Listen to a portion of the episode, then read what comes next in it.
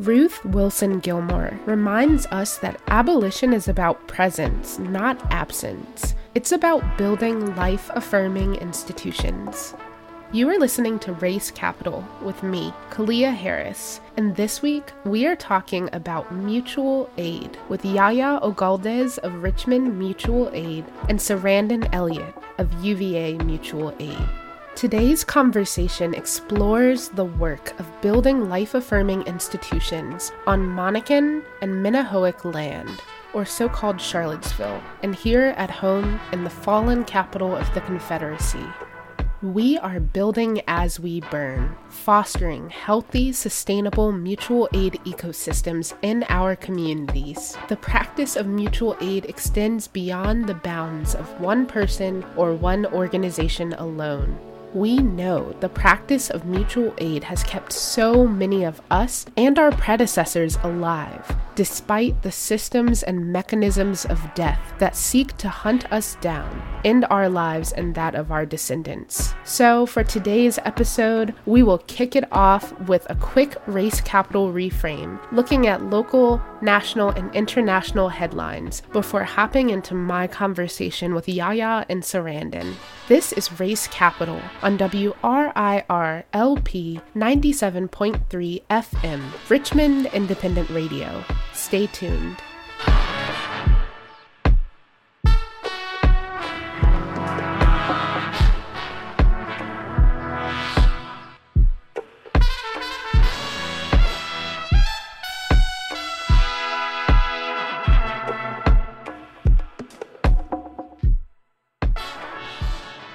You're listening to the Race Capital Reframe with Chelsea Higgs Wise, Kalia Harris, and Nomi Isaac on the week of Wednesday, December 8th, 2021. And it's the last one of the year, y'all. Let's get right into local news. As of December 1st, 2021, the Marcus Alert legislation took effect in Virginia. Currently, five localities across the state, including Richmond, are adopting the system, which creates a co response model to bring in mental health professionals with police to respond to people experiencing mental health crises. As a result of the legislation, calls with, quote, lower threats may be referred to regional crisis call centers or the 988 suicide hotline, which will be launched in 2022. The Marcus Alert was named after Marcus David Peters, who was killed by police while experiencing a mental health crisis. When the bill was ceremoniously signed by the governor last year, Princess Blanding, Marcus's sister, and former candidate for VA governor, spoke out about the bill. Please take a moment to uh, pat yourselves on the back for doing exactly what this racist, corrupt system, and broken, may I also add, expected you all to do. Make the Marcus Alert bill a watered down, ineffective bill that will continue to ensure that having a mental health crisis results in a death sentence. Marcus David Peters, along with so many others, deserves help, not death. Yeah, Princess's comments then were really strong because we did pass this quote unquote historic bill, but we are still having police respond. As you mentioned, this is a co response model. And so uniform police are coming. There are some advocates that are saying that they don't need to be uniformed. Many of us are saying that they don't need to be coming at all. It's going to be really interesting what the data shows of how many of these calls do end up in police presence and are not able to be handled at the lower tiers and what that means as far as more supports at that level, not more cops. And I'm hoping that is a conversation we'll be able to have as we review these pilots. And I'll just be honest, I went to a few of the Richmond stakeholder meetings, and it was full of cops. It was full of cops and Justice Center people and a couple community folks that were asking critical questions. And I stopped attending those meetings because it was like having all of the law enforcement on Zoom in my room, right? And it was very uncomfortable, but it didn't feel like our voices were necessarily the concerns that we were being heard could even be addressed because of the way that the bill was legislated. I was definitely really proud of Princess Blanding for just having the goal really to go up there and call them out on the BS. I think that is really powerful, that moment. And I invite anyone who hasn't seen the video to go look it up because they got roasted, y'all. And to be honest, if anybody remembers what happened in the legislative process, they deserve that because Princess Blanding worked really hard on a bill. And as soon as it got proposed, it got engrossed into this other bill, which is what we're looking at that had the co response model, but they just decided to keep the name. So this is a really important piece that Princess Blanding is keeping going as we review to see what's happening. All right, so here's a little change of pace. Last week, Virginia's largest justice centered cannabis conference brought together advocates, community members, and all those interested in equity for the inaugural Joint Canna Justice Conference, put on by Marijuana Justice, Rise for Youth, Justice Forward, and Virginia Student Power Network. This virtual conference had 16 sessions, two keynotes, and included Andrea Ritchie and Shelley, formerly known as DRAM. We are so excited to report on the success of this conference and to have been a part of the process. To catch up on our coverage of the fight to legalize it right in Virginia, tune in to our Reefer Revolution series. And of course, y'all, if you missed out on the Canna Justice Conference, don't worry, the recordings will be made public early next year, and the dates for next year's conference have already been announced. So mark your calendars December 8th through the 10th, 2022. And you can also visit cannajustice.org to see the conference lineup that we have. So, Kalia and Chelsea, uh, y'all obviously had a huge hand in helping facilitate this conference. Thank you. I wanted to know if y'all had any like highlights from the discussions uh, that we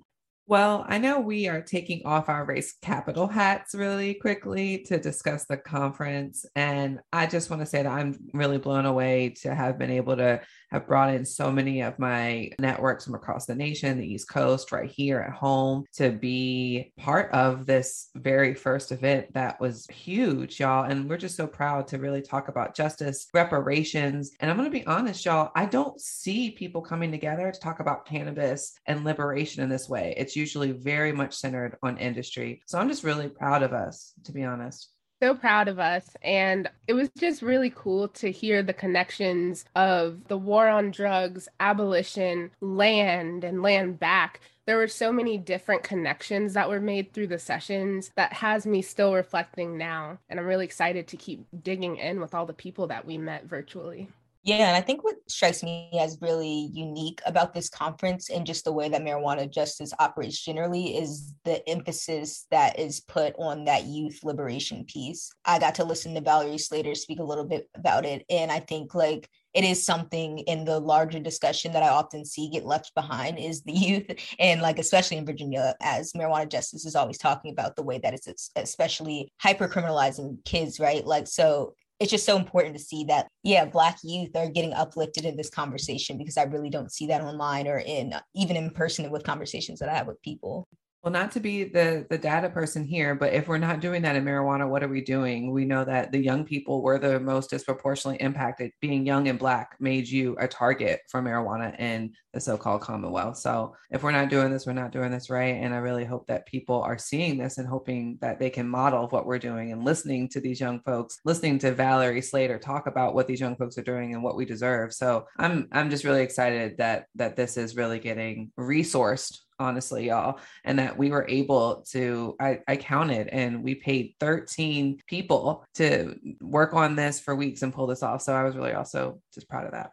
Moving on into other local news, Governor Northam announced yesterday that his final budget proposal includes more than $223 million in new money for, guess what, y'all? State troopers, correctional officers, deputies, sheriffs, and regional jail officials including raising the starting salaries for new state troopers by almost 8% and 25% for new corrections officers. Northam's two year budget proposal will have to be approved by the General Assembly in the upcoming months. Over the last year, Virginia legislators have given multiple raises to law enforcement. So I mean, I don't really understand what dire need they they have um, for extra money when we know that so much of the COVID relief funds have gone to the police already. It's just like a slap in the face to the community.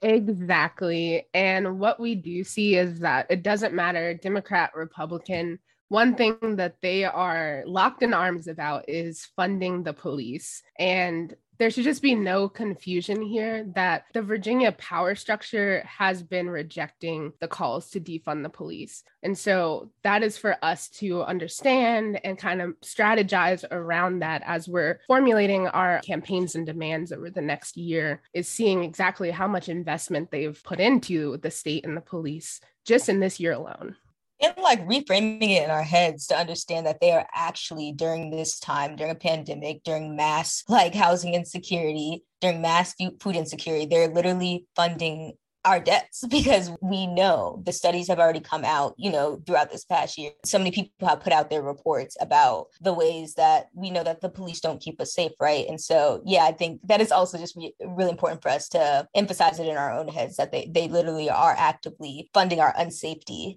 And I don't know, something about that infuriates me. And Governor Northam is almost out the door. What he could be doing with his time is using that hand to write people out of their facilities, pardoning them, getting them out. Uhuru, Terrence, Ferrone, all of these stories that we have covered on this show, and beyond that, that he could be at his desk signing people's freedom. And instead, he's proposing millions, hundreds of millions of dollars to the very jails that the Omicron variant and COVID is going through. And honestly, it just sickens me and it just shows what we have left to do because it won't be Ralph that's going to do it. All facts stated. Lastly, in local news, this past week, dozens of Richmond public school educators packed the auditorium at Martin Luther King Jr. Middle School to fight for and win collective bargaining rights, becoming the first district in Virginia to do so. In an eight to one vote, the board formally recognized teachers' rights to negotiate contracts, ending a decades long restriction. The resolution was introduced in October by school members Kenya Gibson of the 3rd District, Stephanie Rizzi of the 5th District, and Shonda Harris Muhammad of the 6th District. Go teachers! We see y'all. I know Richmond educators and educators all over Virginia have been watching this decision coming out of the school board. So excited for our educators to have more rights to fight for themselves. Well, y'all, we are moving on to national news and kicking it off with our final COVID watch of 2021. So, last week, the latest variant of concern, the Omicron variant, was detected by scientists in South Africa. The scientists were able to rapidly detect and alert the world about their findings due to the investments that South Africa has made in genomic sequencing. But in response, the US, joined by Britain, the European Union, Australia, Thailand, and Sri Lanka, began to ban travelers from South Africa and nearby countries. Soon after the ban, it was revealed that the Omicron variant was already spreading in European countries before it was ever found in Africa.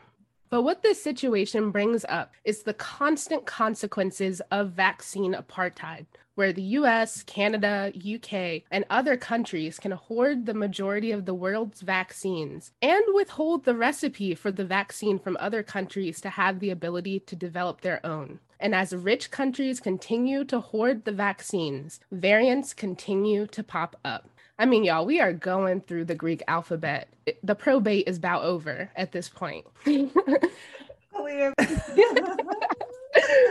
Many people, particularly from the global south, have been warning of the dangers associated with delaying vaccine accessibility to the world's population since the beginning. So, this is truly just more of the same. And meanwhile, Democracy Now! reports that shareholders of the vaccine manufacturing companies Pfizer and Moderna saw their profits rise by $10 billion just last week alone. Not last week alone. Kalia, you said last week alone? Uh huh. I saw something that was like they're making thousands of dollars by the second. Yeah, I mean, this is just business as usual, you know, for the corporatists of the world. They've been doing this. I mean, like at the start of the pandemic, I feel like folks forget that a lot of the blame domestically was placed on African folks, you know, Black folks for the spread. And, you know, we have folks burning masks, and now they're just taking it to an international level. So, yeah, it's business as usual.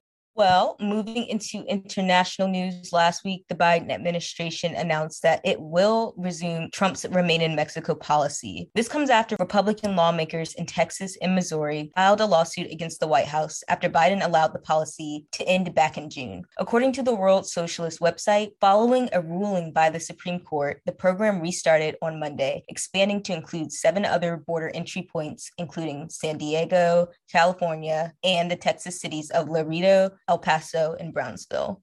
Just a hot mess.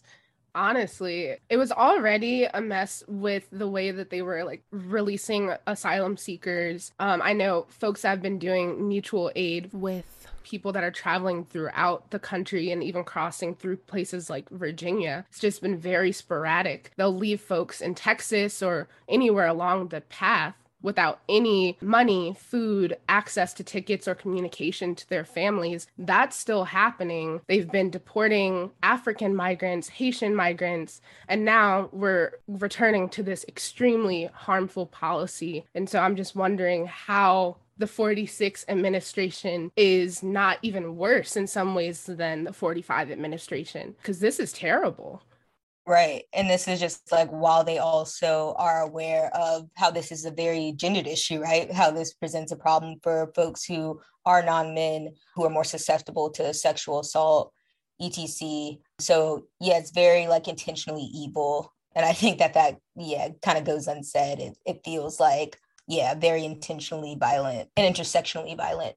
And lest we not forget Kamala Harris saying months ago to people in Guatemala and Central America to stay there, not come here. So it's not like, oh, the judge, you know, ruled this and it was out of the administration's control. It's still part of their policy plan. And it falls into everything they're trying to do, which is completely contrary to their campaign promises and utilizing kids in cages as tokens, essentially, that were to be discarded as soon as it was not convenient for them anymore.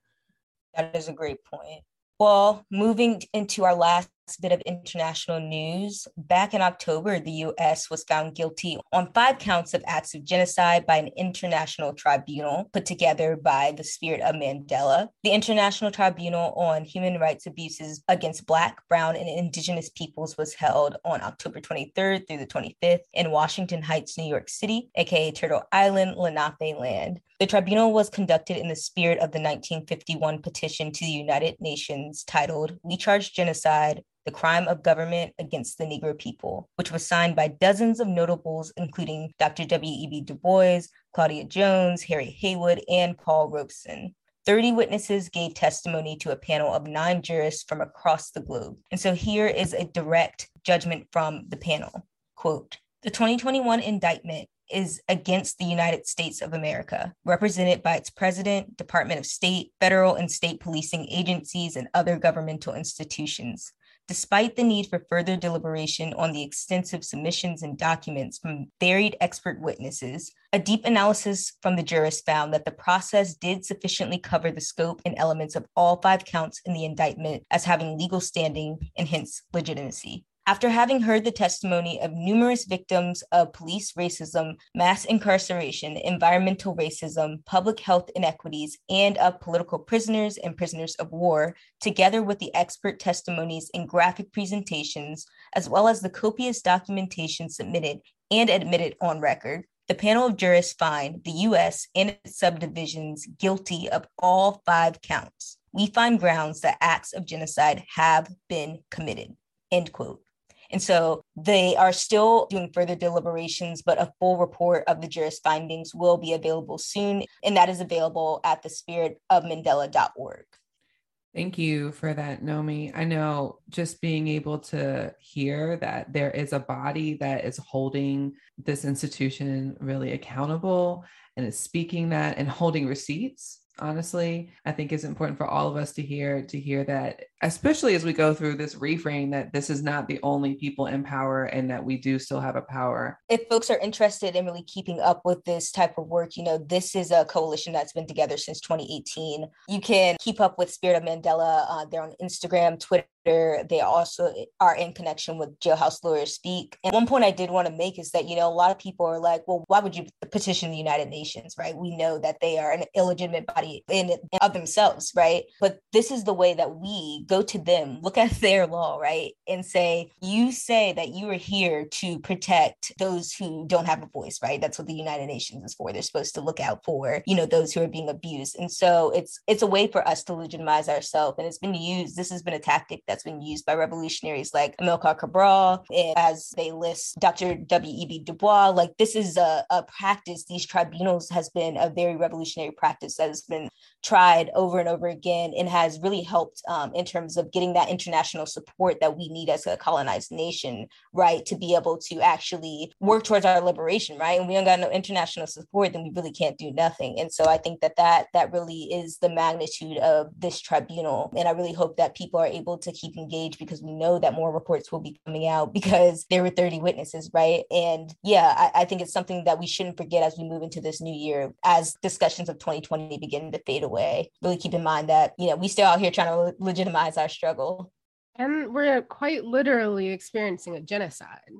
Like these receipts are so important and it really does to me bring the importance of truth telling to the table and why what we do here at Race Capital is so powerful and important to me. And I'm glad that we've gotten to do this for a year together of telling these stories, of having our reframe and telling the truth because it's only through that that our stories will even be out there. And I'm glad that we're ending on this story. This is the final story that we'll tell in our reframe this year that the US has been found guilty on all five counts of acts of genocide. And today on our episode, we're going to talk to organizers right here in so called Virginia who are building systems of care in resistance to this ongoing genocide. And so we'll talk to Yaya and Sarandon about their mutual aid projects in so called Richmond and Charlottesville and hear about ways that we can also support the work that's happening here. So stay tuned and we hope that we'll hear from y'all again in 2022.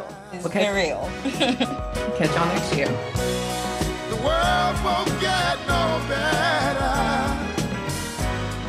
Just let it be. Na, na, na, the world won't get no better. We gotta change it now, just you and me.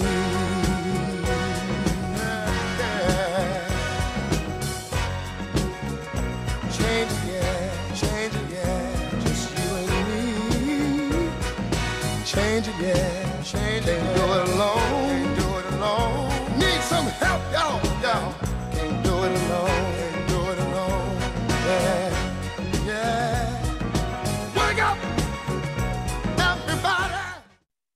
Yaya and Sarandon, welcome back to the show. For our new listeners, can you both introduce yourselves and tell us a little bit about what you do? So I can go first. Yaya use they them pronouns. I am a longtime volunteer and organizer with MAD RVA, which is the local mutual aid collective in Richmond.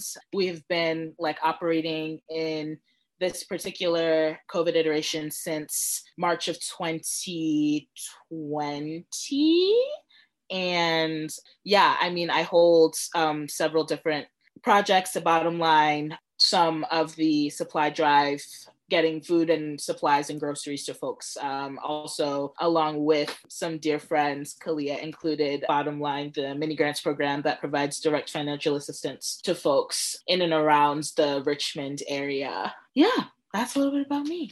I can go next. So, um, my name is Sarandon, she, they pronouns. I'm a fourth year at the University of Virginia.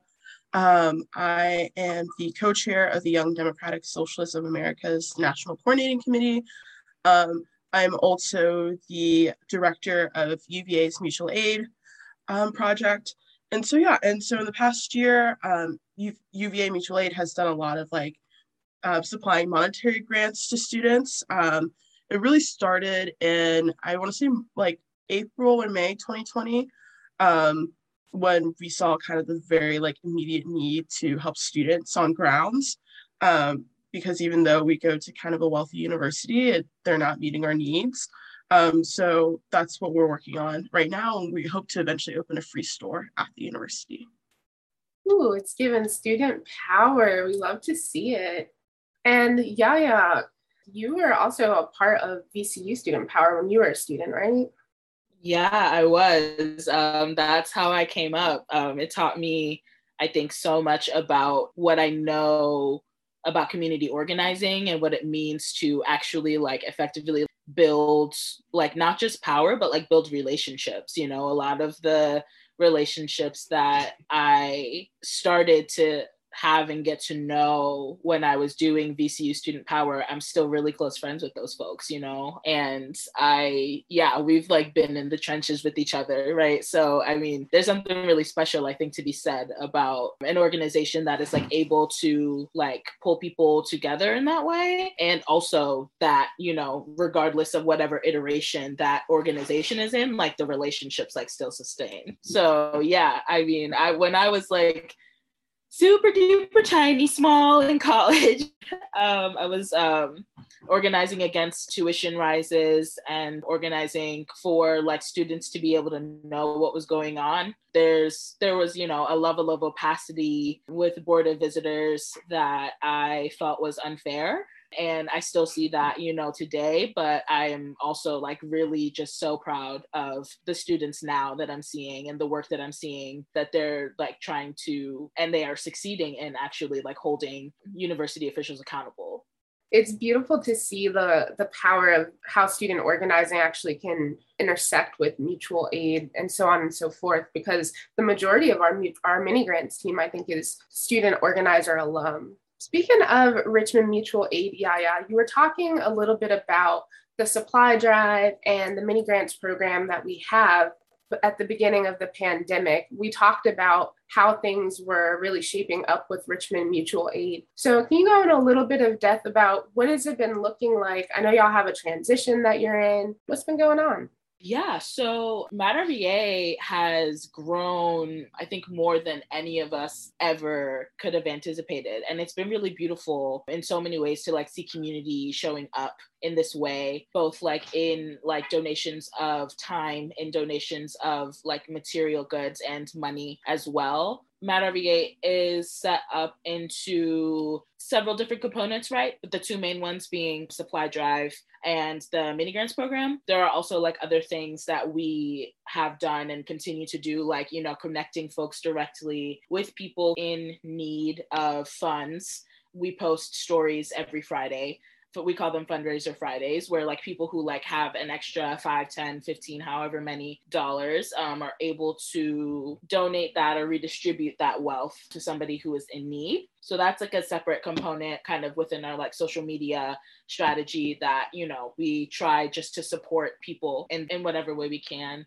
the other um, two main components being supply drive which provides food um, household cleaning supplies baby items books toys toiletries. We even have pet food.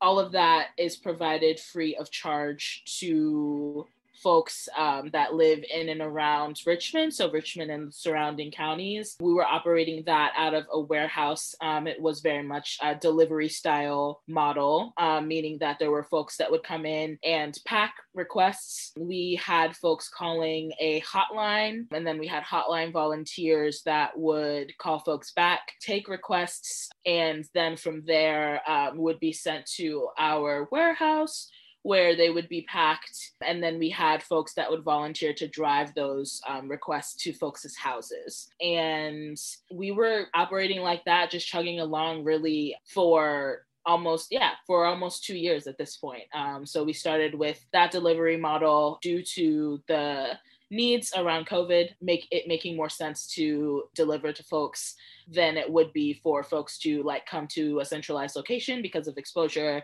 and all of that we are in a transitionary period. Our lease is up. It was up in September.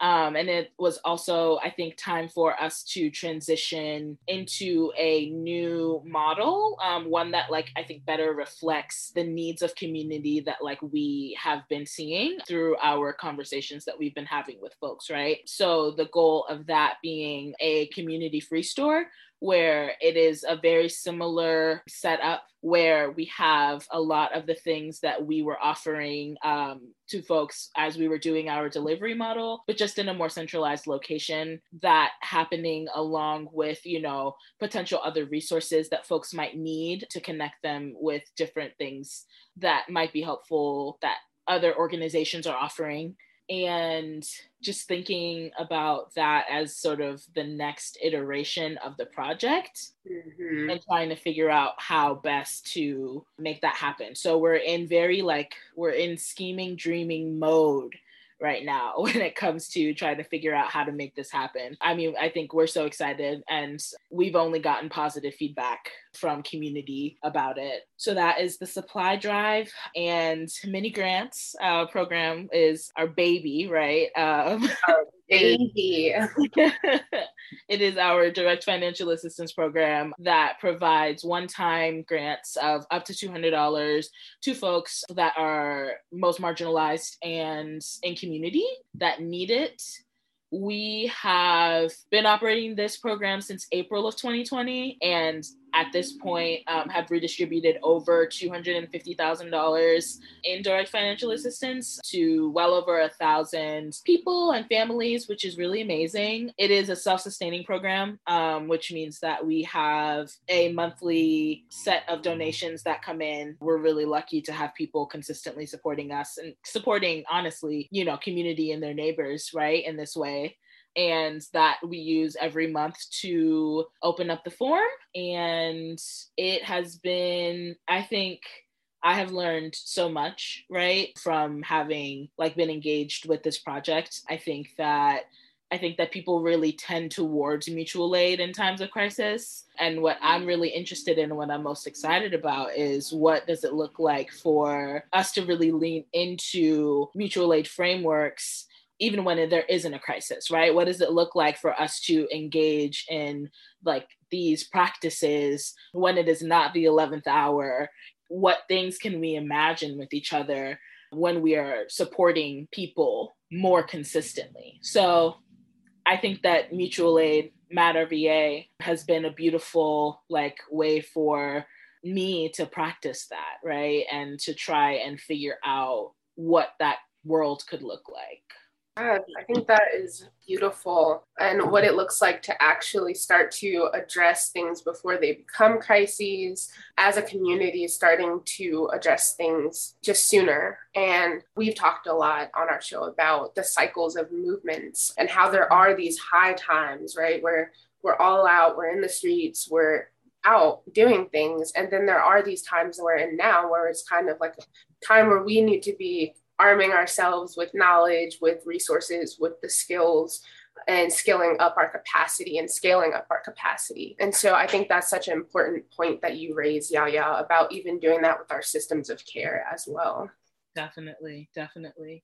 So, Sarandon, let's pull you into this. You're in Charlottesville and we know in Charlottesville, y'all have a wonderful, flourishing community of mutual aid, both on campus and off campus. Would you mind telling us a little bit about how mutual aid is looking on grounds at UVA with UVA Mutual Aid?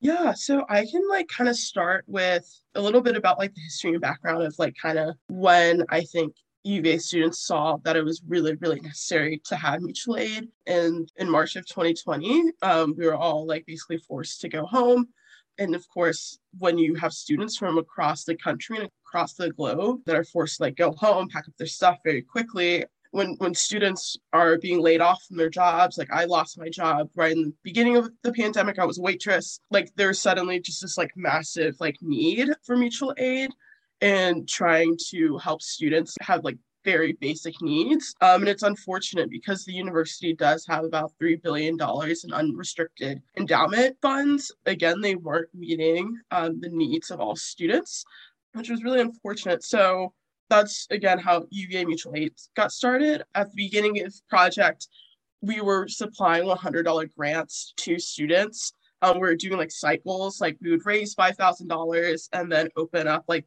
the applications for grants. And again, it was like no strings attached, anyone could do it. So yeah, that's basically what kind of UVA mutual aid looks like a bit um, at its beginning. And one thing that also kind of came about during the pandemic is that the University of Virginia allowed in person rushing events to happen for frats and sororities.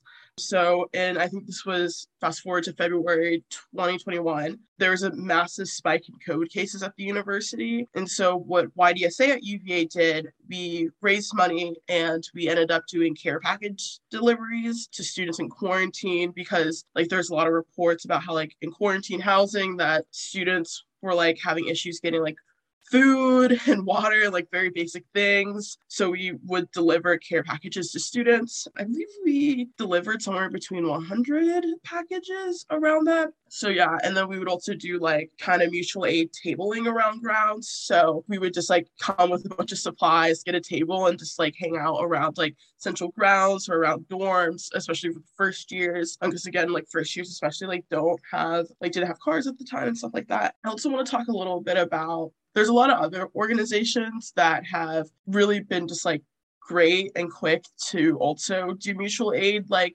request needs for people um, in the Charlottesville community. Like currently, our Afghan Student Alliance is raising, I believe that they're co- actually collecting goods and products for Afghan refugees that are in Charlottesville. And there's been a couple other organizations around grounds that have been able to kind of you know, quickly put together funds and materials to redistribute to people in the Charlottesville community. And kind of looking ahead, um, again, UVA Mutual Aid, we want to open a free store. Um, and I'm really, really excited about that. We're doing fundraising for that right now. Um, we're a little far from our goal, but that's okay. We'll get there. And we're also planning on opening our cycle for, or like the grant application for cycle for um, people to, you know, request funds. Also, one big thing that I'm I'm really excited about for mutual aid this year is that I'm hoping to kind of shift the culture of mutual aid. I think beforehand, again, before I was director, it was a little bit more of a charity based. Um, and again, that's not what mutual aid is, right? Like it's not charity, it's not solidarity. Um, and I'm hoping to like put on like political education events and things like that. It's like why mutual aid is important. Like again, like it's a tool that we use to out organize the like systems that have made mutual aid necessary. So again, we're hoping to do like political education, pamphlets, stuff like that. So people know, like again, this isn't it's never been about charity. It's again about organizing and solidarity. Mm, such a great point, Sarandon. And thank you for sharing because we know with the COVID pandemic, and we've had uh, episodes about this where you all as student activists really spoke out during that time because you saw the cracks of the university getting even larger as they continued to hoard their wealth. As Ibby, Ibby likes to say from UVA, she says, you know, the UVA is very good at hoarding their wealth. Um, and so the question I have about UVA in particular, with their billions of dollars and endowment, like you were talking about, and so how is it that basic needs aren't being met? where where is the money going? Um, so yeah, it, it's really unfortunate that this is kind of the situation that we found ourselves in. I frankly cannot really tell you where the money is going. But again, I think that a lot of it goes to things that make UVA look good, right? Like so things like the new data science school that they're pouring like I think like millions of dollars into. You know, I think it's that. I think it's sports and athletics because that brings in a lot of money, right? Um, like that was a lot of people were very confused during the pandemic to why UVA was still like playing football. And again, that's like what UVA cares about is kind of what it looks like on the outside to like donors and alums rather than actually like caring about students and being like, okay, why are students having these issues? Like, how do we help them? How do we, you know, take care of our community? So again, I, I, it, it blows my mind, frankly. It is, I think, I hate to use this word, but I think that it's criminal. I think that the university, again, just really cares about what it looks like on the outside. And they want to make sure that, again, they're constantly in the top, like, tw- I think, like, recently, like, it entered, like, the top 25 universities. Again, like, that's the things that UVA cares about, not necessarily students and workers, especially, like, the working class students at UVA. Mm, tell it truly speaking the truth. I come from George Mason University, which touts its R1 status as a research university while we were, you know, scraping by to make our tuition payments. And so it really does speak to the priority of these institutions and where they're giving their money and even the transparency that you all don't know. And uh, it sounds really familiar, right? As we're watching Howard University and the students literally outside occupying space during the Blackburn takeover, how their university is invested in their image. And then we look at historically white universities with billions of dollars in endowments, and it's the same tools uh, and tactics that they're using. And they have a lot of the same priorities as well. So just bringing that up as we're watching students resist on campuses all over the place. And yeah, yeah, we're gonna bring you back in. So Richmond has gotten millions upon millions from this American Rescues Plan funding. And of course, our city council has been going back and forth, as well as our state legislators about where the money is going. But I mean, if we're being real about it, we got CARES Act funding. You know, there was there's been a lot of federal stimulus funding that mm-hmm. was intended to go to stuff that you would think would be like this, right? Mm-hmm. Um, but why do you feel that there are so many gaps still when it comes to the actual material resources? Oh, goodness. What a good question. I think that it ultimately, for me, comes down to priorities. I think that, or I know for a fact that Richmond Mutual Aid is a collective of people that is committed to supporting our neighbors, understanding the concepts and frameworks of like solidarity, not charity, meaning that our liberation, right, is intertwined with each other. When we are supporting each other, like we are also doing the work of building a world that can support all of us.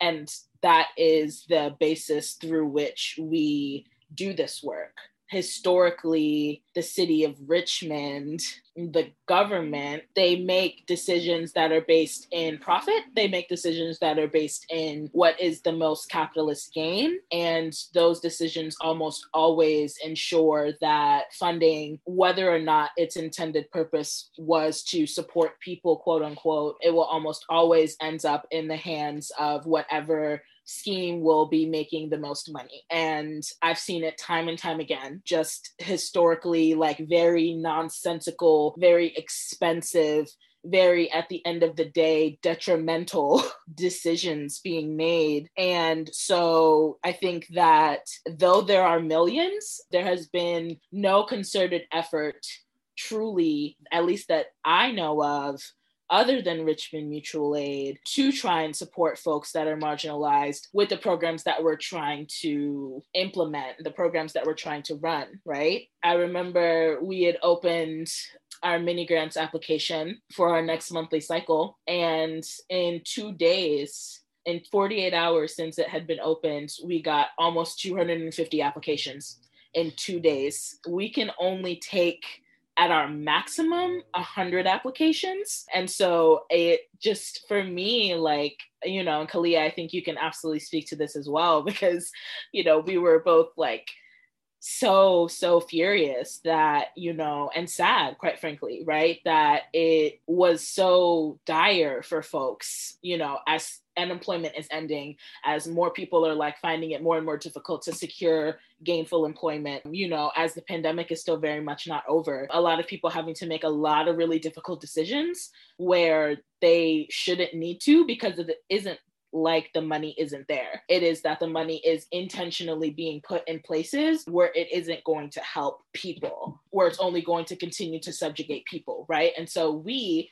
at MAD RVA are trying really, really hard to figure out how we can provide institutional level support or support to people that should be ideally coming from institutions, but it's not with our resources, which are honestly as grateful as I am. I will always be so, you know, eternally thankful for the way that folks show up and redistribute their wealth and how, you know, like the conversations that I've been able to have with people about the importance of wealth redistribution and the importance of, you know, mutual aid, as amazing as that is, like we are not the government.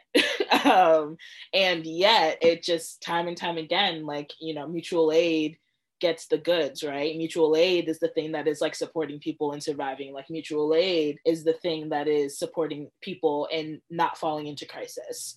And so, in terms of like where the money's going, I have no idea. Probably to the police, honestly. Um, probably to you know the next big development, but it's definitely not going to the people. And I think that there are going to continue to be gaps because of where the priorities are, right? And so as we're trying to figure out, you know, what things are going to need to look like for survival, just like be asking those questions, right? Like, where are the priorities of this? What are the values? Um, what is the foundation made of? So, yes.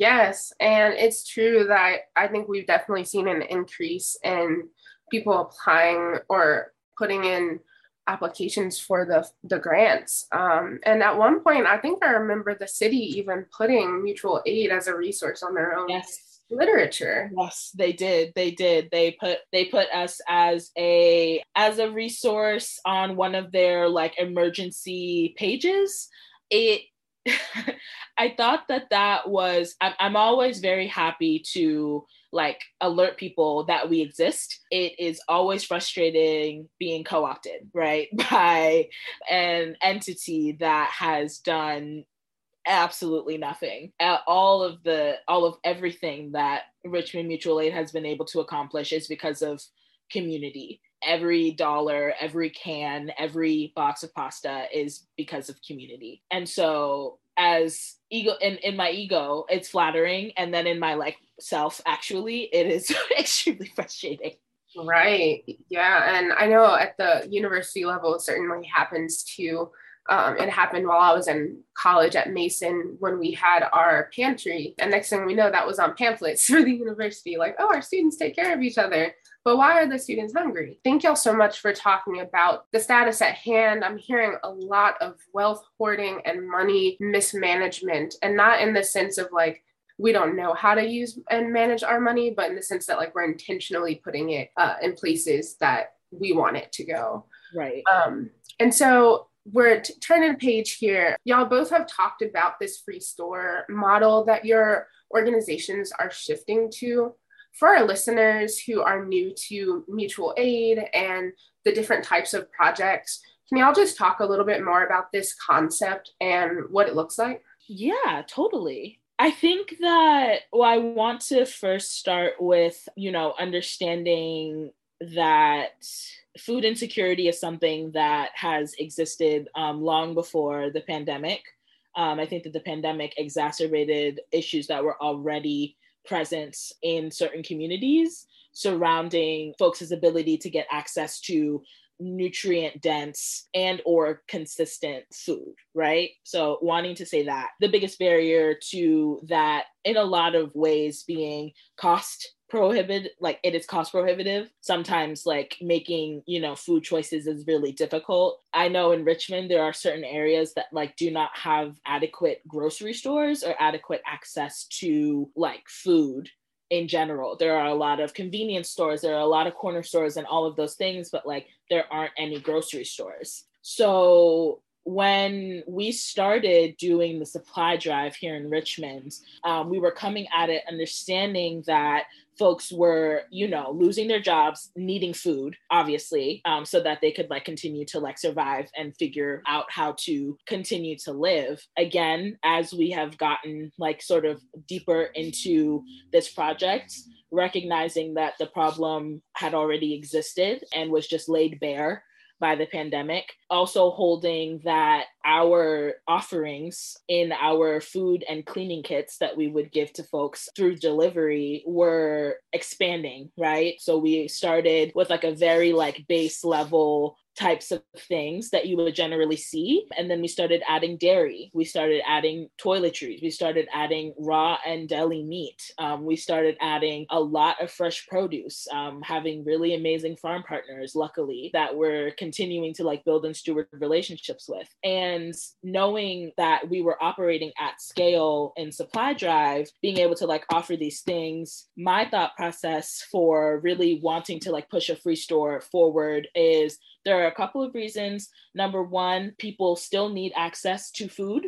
that has not changed or shifted. It has actually, you know, become even more pertinent to me as we are currently taking our pause and trying to fundraise and trying to make this the, you know, absolute most sustainable project that it can be, that there is still high need. And so that number one is the reason why I feel really excited about a free store. Number two, um, having an, a place where that is in a centralized location that people can come to and actually be able to like make choices about what food they're eating without needing to worry about how they're going to pay for it. I think that our ability to be able to provide these things free of cost is something that is very important, necessary, and possible, right? And so really excited to see the Free Store Project come to life. It is exactly what it sounds like. It is a, a community run store that provides free food,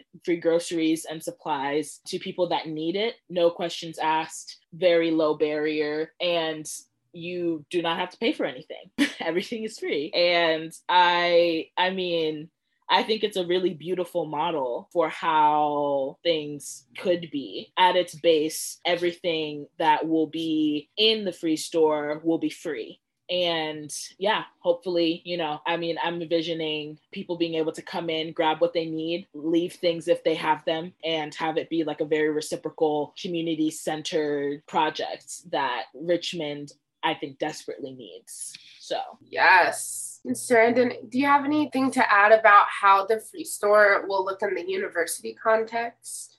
Yeah, so I guess to begin with, Charlottesville is a really expensive city and it's really hard to be like a student. One thing that I've noticed, it's like hard to at UVA, it's hard to prioritize like yourself and like your well-being. Um, so again, like it's really, really important to us at UVA Mutual Aid to put like there are people here to support you, and there's this is a hard this is gonna be hard like four years, but again, there's people here to support you. Also, one thing that I'm really excited about is that it's going to be open to and advertised to like everyone at UVA, like students, workers, faculty. There's been kind of this, like, I think that again, a lot of our struggles as students are really tied into like worker struggles and um, it's really really important to us that like again like we're all kind of trying to organize against the university and administrators or admin and so yeah that's basically how it would look and again it would be open like products. Um, we're actually hoping to get like we're trying to like find like vending machines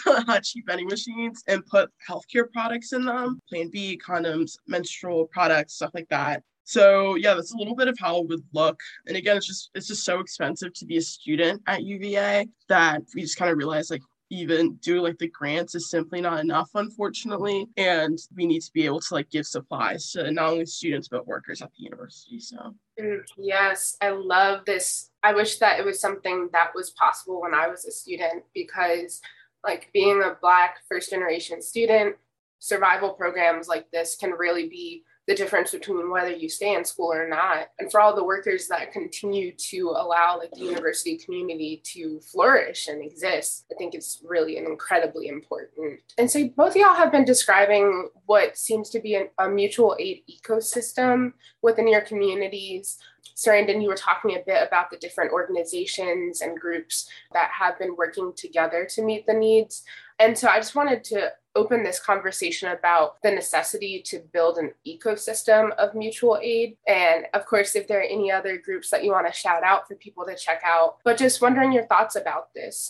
Yeah, I think that this is just like movement building in general. Like it can't be just like one person or like one group. It has to be like literally like it has to be an ecosystem where we're questioning institutions and, you know, our cities and locals that we're part of and being like, why are these needs being met? And how do we organize and how do we as a group and again i think that that's really really important that we that it's not again just like one group doing this. It, it definitely has to be like a group effort. It has to be like when we say like community care like we literally mean it. Um, it literally has to be a community of people because otherwise it's just it's just not going to be sustainable if we're not all like asking these questions and you know participating in mutual aid Yes, I love the term ecosystem. Biomimicry is like near and dear to my heart. Um, I, you know, I love thinking about things in those terms. I feel like that it it's important to be talking about it in terms of like building an ecosystem for a lot of reasons, right?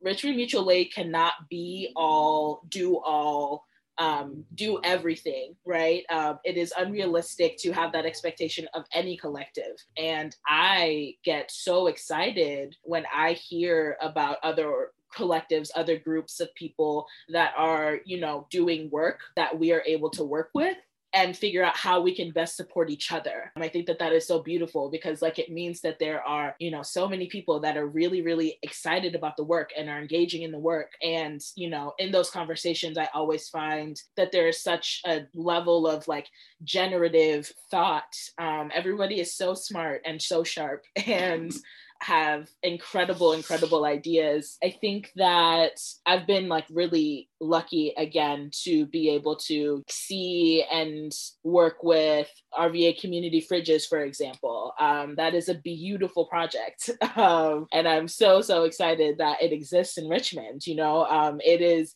doing like very similar things to Richmond Mutual Aid, but in a, uh, in such an incredible way. I just, I stand that project so hard. River City Harm Redux um, is also supporting folks every single week doing distro days and doing their own special events. And we support them as well. Jackson Ward Youth Peace Team, incredible, sharp group of folks that are supporting their neighbors. Yeah, I mean, I think that it's really important for a lot of reasons because the institutions and powers that be that expect there to be silos, expect there to be like groupings of people that aren't talking to each other, knowing that that divide and conquer, you know, mentality really does work, right? When applied to certain things, right? It's easy to conceptualize what it would look like to squash an effort when it is just one group. Not so much when it's several groups, right? Not so much when it is like several people that have a collective understanding of what's going on and have conversations with each other about like how they can in their own individual ways be poking holes into the systems and structures that are actively trying to like kill and maim, right? And so I think that when we're talking about what it looks like to build an ecosystem, it is like, I mean, it is visionary to the 10th degree. And I mean, I'm seeing it in Richmond in a way. I've been in Richmond for a while now, and I'm seeing it in Richmond in like a really beautiful and powerful way. And I'm so excited to see what we can like accomplish with each other. Ooh, that was a word visionary. Yes and it's so beautiful to hear of how we're all working together and especially with richmond and charlottesville in some respects being sibling cities. I know that a lot of times we've leaned on charlottesville with their many grants program to help they helped us seed ours and there's been many times where we've just learned from each other and so it's so beautiful to see not only just regionally or locally how our projects impact one another but when we really span out and the beauty of that. So, before we wrap up, I can't let y'all get out of here without asking what is your favorite part of what you do, and what is one of the most challenging parts? Oh, so I would say my my favorite part has definitely been building relationships. I have just, I mean, grown in to really deep um, relationship with folks. There was always like a level of like warmth and excitement going into the warehouse on a day when it was really hopping and you just like see folks, you know, doing their own things. And when we were really going, like it was beautiful to see so many people coming out and supporting and getting groceries and supplies to people. And yeah i think that that relationship building aspect of it has been formative in like my continuance right? In like doing mutual aid. Yeah i mean i'm just so grateful. Folks are really really stellar. And like the most challenging part, there are a lot of things that are like challenging. I think that for me, I am always trying to challenge the notion of this being like just another nonprofit, another charity type situation, right? It is always like, how is this different than a charity? Or what are we doing you know that's like making this like mutual aid or how are we like conceptualizing power and like being really honest right about what that looks like within collectives? How are we collaborating with each other? How are we engaging with community? How are we asking the really difficult questions?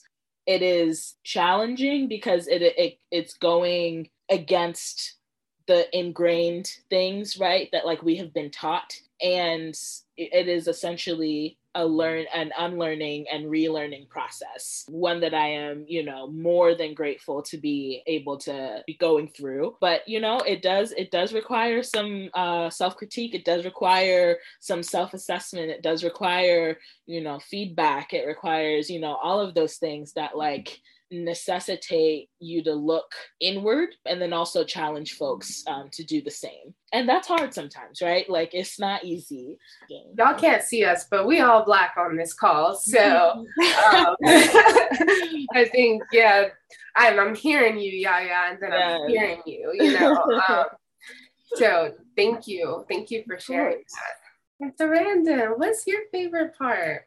God, I feel like I'm gonna get emotional. I have really, really just enjoyed watching like people in mutual kind of because like so it's kind of a new cohort of students this year and being able just to talk to them and like ask them lots of questions and like seeing them kind of grow as organizers just really really exciting. My whole thing is i'm very based like okay like how do how do i be good? Almost like mentor like how do i how do i like prepare? Because like the thing is like and i think we touched on this earlier the thing about universities and colleges is admin literally they're just like oh okay these people are going to be here four years and then that's it. They like they're expecting turnover like they're expecting us not to keep institutional knowledge and keep forward with these projects. So like one thing that I'm really big on, I'm just like, oh my god, like how do I how do I get like more first and second years to come into this project and how do I get them to, you know, be organizers in the space? So this has been really, really exciting to see, especially like first and second years be excited about this, excited about this work, growing as organizers. That's probably been my favorite thing. Just like being in community with people is I think always a beautiful thing and it's really hard I think to find at UVA sometimes frankly. So that's definitely been my favorite part. The most challenging part, I think that at a university like UVA, that's I think something crazy like 60% of our of the students that go to UVA are like in the top 20 or 10%. It's been really challenging to try to like like this isn't great organ I guess like a great kind of organizing space in general, if that makes sense. Like it's not like I think that sometimes people don't see the need for mutual aid and they're like, oh well like why do we need mutual aid? I'm like, let me tell you, just trying to like explain that to people that just sometimes don't get it is a little hard. Um, and also, I think that a lot of people at UVA have started to kind of go back to normal, whatever that means. And I think that a lot of students just don't see why this always is going to be necessary until we like dismantle capitalism and so it's so i think that's been challenging to try to like even soliciting like donations from students is sometimes a little tricky. Because i think that sometimes people don't see the need for mutual aid because it doesn't like affect them directly. So that's probably been like the most challenging part i think. Mm, i totally feel that because i feel like we've had to yaya with MAD RVA kind of talk about that openly of why mm-hmm. it's a consistent need because i think when these big crises happen, folks are like, where's the mutual aid? Where's the bail fund? Who am I donating to? And there's mm-hmm. influxes. And then realizing, and we know this, right? We've known this, that it's a consistent need. And so being able to build on that momentum mm-hmm. and engage those folks over the long haul so that, you know, if they're Patreon subscribers for a couple months to your your mutual aid Patreon or however you're soliciting your donations, it doesn't fall off once it leaves the news cycle. And so that's where the political education comes in. And I appreciate y'all lifting that as part of what your project's doing. And last but not least, we got folks listening to the show that are probably very excited about what they're hearing with mutual aid in Richmond and Charlottesville and they are probably wondering how they can get involved. So, how can folks follow you, support, or get involved with the work that you're doing? You can follow us at mad underscore RVA. Look out for some really exciting announcements coming up from us about what further engagement is going to look like. We have a fundraising goal of $30,000 right now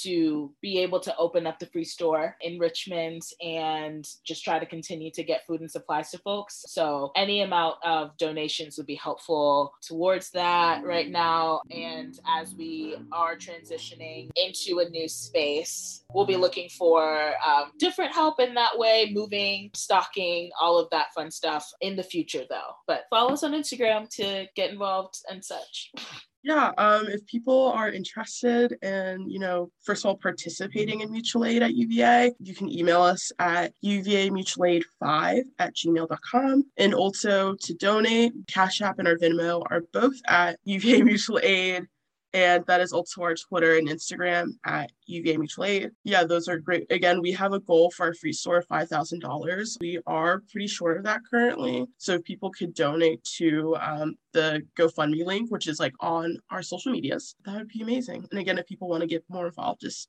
email us. Wonderful. And we'll be sure to link all of that in the show notes. Mini grants are still being distributed, um, even though uh, Supply Drive is currently on pause. A link to our mini grants application is available in our milkshake, um, which is the link tree in our Instagram bio. You can also email us at um, Richmond Mutual Aid at protonmail.com for more information about that. Thank you. Yeah, so thank y'all so much for coming on and talking about the incredible work that you're engaged in. If you're listening, definitely follow these folks, support the work they're doing, and engage in the practice of mutual aid in your own communities and your own families and units, right? It starts from the relationships that we have. And I am just so honored to be in relationship with both of you and community with both of you. You see.